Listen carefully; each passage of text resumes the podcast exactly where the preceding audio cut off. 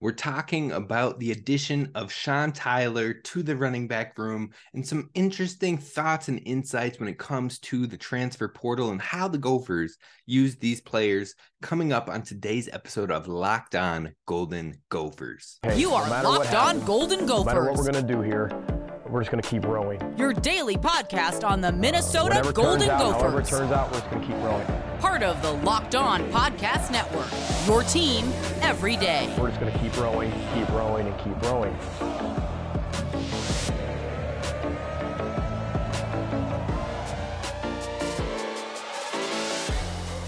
You're listening to Locked On Golden Gophers, part of the Locked On Podcast Network, your team every day. My name's Kane Robb, host of the podcast, former collegiate football video coordinator and recruiting assistant here to talk Golden Gophers with you each and every day of the week, Monday through Friday. Now, today we're talking about the transfer addition, Sean Tyler to the Gophers, a running back entering a room that might be a little crowded now. And so we'll talk about the implications of that, the ramifications of that.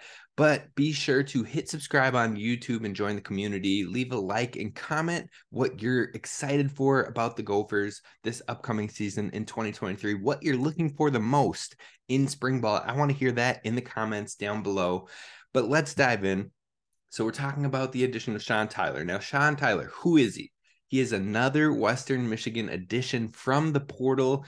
And you know what? We might as well consider Western Michigan a recruiting ground for Minnesota at this point, a pipeline for the Gophers with their third transfer coming in from the program this offseason. Not to mention, Coach Fleck came through Western Michigan, Coach Simon, Coach Harbaugh, Coach Collins, Coach Callahan. You get the point. There's a lot of coaches, a lot of players that have been coming from Western Michigan to Minnesota. Now, that said, so far it's worked out for the most part. So not a lot of complaints on that front, but it is interesting to see that that pipeline continuing this season heavily in that offseason with the transfer additions. Now, entering Sean Tyler, who is he? What did he do at Western Michigan? Well, he's a veteran running back. He joins a running back room with a lot of youth, a lot of talent inside of it, some returners, some walk ons still. And Sean Tyler, over the past few seasons, past two seasons, let's talk about the two years in which he was the full time starter, the RB1 for the Western Michigan Broncos. Now, in 2021, he had 178 attempts for 1,150 rushing yards, nine rushing touchdowns, 114 receiving yards, and two receiving touchdowns. So he was used both in the ground game and in the receiving game. Pretty effective overall, over six yards a carry in that 2021 season. Then he entered 2022, which was this past year. He had 207 attempts, so more attempts. 1,027 rushing yards, so less yards there, seven rushing touchdowns, 111 receiving yards, and one receiving touchdown. So the receiving work was pretty consistent year to year. Uh, difference of three receiving yards and one total touchdown in the receiving spectrum of things, but it shows that he can receive the ball consistently. It is an asset to his game, and you don't have to worry about catching the ball being an issue. Now, the efficiency did drop off. We only saw 1,027 yards on more carries, whereas we saw 1,150 yards on 178 carries the year prior. So the efficiency did go down a little bit, but solid production in both areas. I believe 2022 he came in at like 4.9 yards a carry, almost five yards a carry. So still pretty efficient for the most part. Now, what does he bring as a player? He brings a lot of high end speed, which is something this room can use. And it's something you don't complain about when it comes to the asset that it brings. So, high end speed, you love to see that. He's been told that he would get looks in the kicking return game, and then they'd love to see his, his speed and his intensity in their running back room. So, definitely an addition that could make an impact in this room. Now, he was committed to Oklahoma State ahead of flipping to the Gophers. So he was going to be a graduate tra- transfer either way, committed to Oklahoma State, and then flipped to the Gophers late in that window, in that transfer period window number one that we just got out of on January 18th. Um, and so he officially made the commitment to the Gophers. He is early enrolled and he will be working with the Gophers this spring camp. Now, one thing I want to say before we move on a little bit is that, again, we see the receiving asset in his game. So it is something that looks like we're building a team to be able to catch the ball more, to be able to pass the ball more, to be able to get into more passing concepts, the real screen game. Hopefully, that's what I'm truly hoping for with this Gophers roster to see some real screens because screens in this offense that has been built over the years with heavy running and heavy uh, play action usage, the screen is built to be a big play hitter here and there, a true RB screen. So you see pass catching abilities not only from Tyler coming in from the transfer portal, but also from Darius Taylor, from Zach Evans, from Marquise Williams. All these guys, Bryce Williams has it as well. These guys can catch the ball, and that's going to be used and be an asset to the future at quarterback, Ethan Kaliakmanis. Now, we've talked about what Sean Tyler brings to the RB room, but what does it mean? What does an addition to the running back room mean for the room as a whole. That's what we're going to talk about coming up next.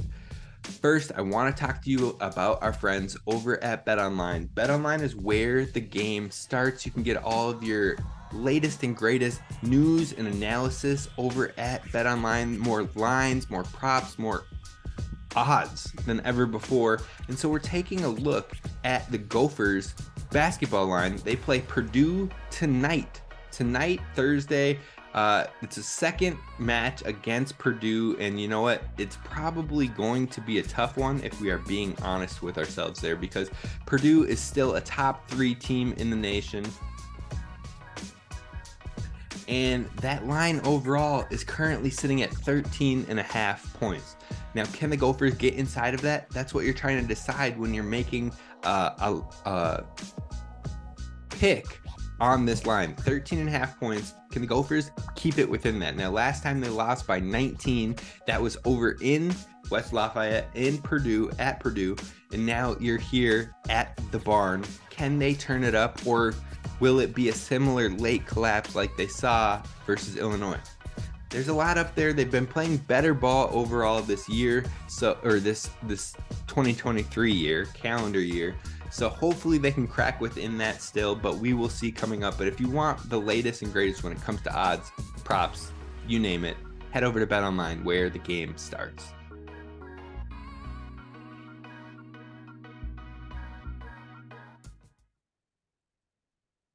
All right, Gophers fans, thank you so much for listening to Locked On Golden Gophers and making us your first listen when it comes to Gophers daily sports. That's right, we have episodes cranking out consistently and on the daily. Now, we may miss an occasional day here or there, but I always try to make it up, whether that be a double episode day or whether that be a Saturday show. We're going to find ways to make it up to get you those five shows a week. And you know what? We're talking about the running back room, we're talking about the transfer how the Gophers have been using the transfer portal. I want to talk specifically about the running back room right here. And long story short, short, I think this addition likely means change is coming for this running back room.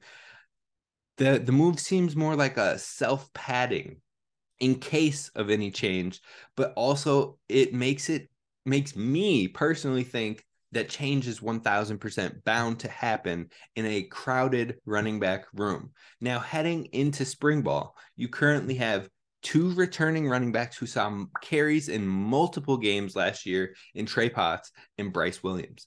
Both of those guys, again, saw a lot of looks. They saw a lot heavy amount of looks the year prior before injuries to both of those guys. And so they have a lot of experience in this Gopher system. Then you have Zach Evans, who's returning. He just redshirted for his true freshman year, and he flashed in the spring camp. He flashed in the fall camp, and then he was given one opportunity to play the season because he was dealing with injury, especially early on in the season. And so, due to that injury setback, he didn't really get looks this season, but he did get one opportunity in the Northwestern game late when we were blowing them out, and he looked like the next big Minnesota running back. He looked like this is a guy to get excited about. Mo even said he's the next great Minnesota running back. Mo, Mo said that. Now Mo's not just gassing this guy up. He might be a little bit like you're gonna you're gonna do that for your teammates, but the talent is of that capability. The coaches had talked about that. Coach Burns had talked about how the ceiling is incredibly high for Zach Evans. Coach Ciarrocca had talked about it. Coach Fleck had talked about Zach Evans has special capabilities. It's just getting him up to speed. And so he's had a full year under his belt. He's getting another spring camp under his belt. So that's another player that could see heavy minutes in 2023. Then you add the additions of the 2023 true freshman class with Darius Taylor, highly coveted running back, uh, commit four star guy, was wanted, recruited heavily down to the wire up to signing day by Wisconsin, Iowa, Michigan State, and even his home, state. So Michigan State clearly still, but Michigan, the home squad, the team that's made the playoffs back to back, heavily put on the blitz at the end all the way up until signing day. He stayed to his commit here at Minnesota, and you have to think that that heavily means he'll at least get opportunities in year one. Got to think it because in the transfer portal these days and kids wanting to get on the field and have the opportunity, it's hard to think that a highly coveted, highly touted prospect won't get opportunities and looks after warding off so many highly competitive interconference schools. Now, on top of that, you also have the addition of Marquise Williams in the 2023 class as well. And then finally, you have walk ons who didn't look too bad in their opportunities in the non conference games. So, although Mo is leaving, I think this running back room shows that we could change to using maybe two to three backs more often in heavy usage throughout the year, as opposed to one to two with Mo Ibrahim and Trey Potts. Now, I have a hard time believing that five running backs will get good amount of opportunities in this offense, especially as we look to pass the ball more as well. So you've got Potts, you've got Bryce, you've got Tyler, you've got Evans, and early enrollee Darius Taylor. That's still a lot of depth in its own right. That's five running backs right there that could easily get looks and touches in a program like this. So don't be surprised if one or two hit the transfer portal in that spring second window. That's that's kind of where I'm at right now. Now, if that happens, I think it would likely be between Potts, Bryce, and Evans. And that all depends on how the spring plays out, how the reps play out, how they're feeling about themselves in this offense. Now, honestly, I wouldn't be surprised if you saw maybe Potts or Bryce or someone transfer to Kent State to continue working with Coach Burns. That wouldn't baffle me at any point. I honestly think that this this Tyler addition could usher in that maybe some people have hesitations. Maybe. I mean, that first window is officially closed. So maybe if that was the case, you would have seen them hit the portal by this point, but we didn't. So again, don't be surprised if someone hits the portal, especially of those three that aren't coming in right now fresh to the program honestly, I think overall, you really hope that it's not Zach Evans who makes that portal decision because I think that would leave a lot of feelings similar to what we just saw with Bucky Irving, a guy who looks to be the future of the program, looks to be a highly talented individual, a guy who could really put the team on his back and do some crazy things for the program and heads out to another opportunity. Now, Bucky looked to be that future running back and left with NIL playing a large part, but also not knowing where the touches were 100% coming from with Mo being back and other returners being back. So it's tough. But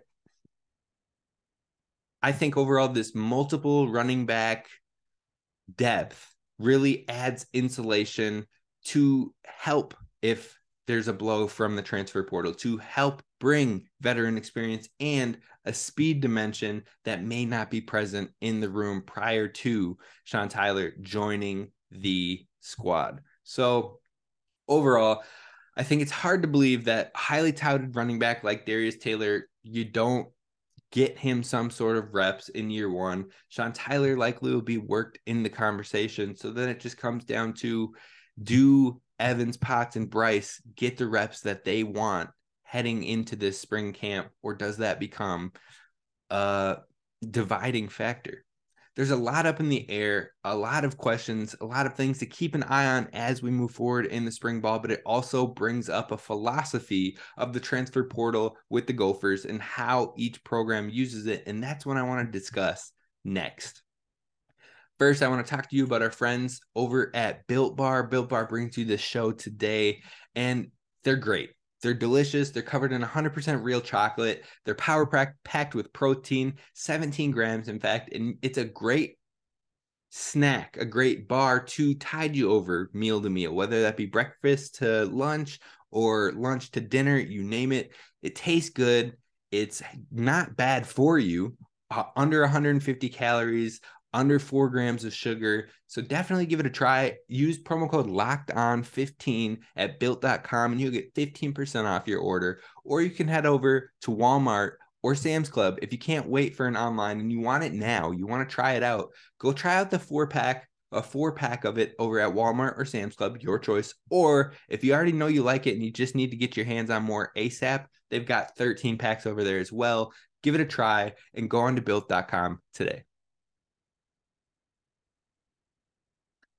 All right, we're closing this show off with how the Gophers use the transfer portal. I just took a look over the last couple of years about how the transfer portal has played out for the Gophers. Now, in 2022, we had eight transfers come in. Six of those transfers played key minutes, and three of them started all year round. That was Quinn Carroll, that was Chuck Filiaga, and that was Kyler Baugh. Now, on top of that, you had Ryan Stapp, you had Beanie Bishop, and you had Darnell Jeffries, who all played rotational minutes at some point in the season, whether it was due to injury, whether it was working in. They all got minutes in this offense, defense on their side, and they are looking to continue to get minutes heading into the 2023 season.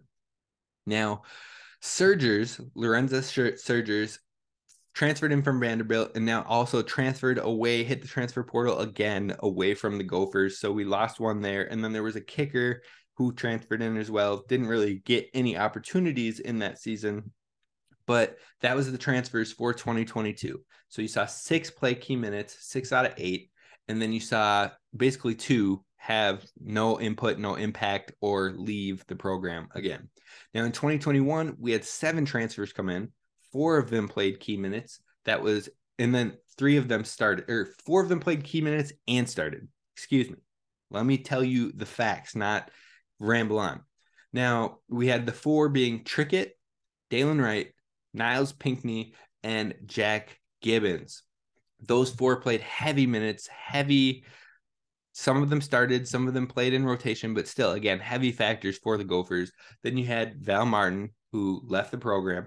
You had a kicker who didn't really get any opportunity. And so there wasn't, and then you had Carter Shaw. Carter Shaw played more of a reserve role both in 21 and 22, spot spot minutes as he helped in for injuries and things of that sort. So again, really seeing four key players of those seven transfers, four of them getting heavy minutes, six out of the eight in 22, 22.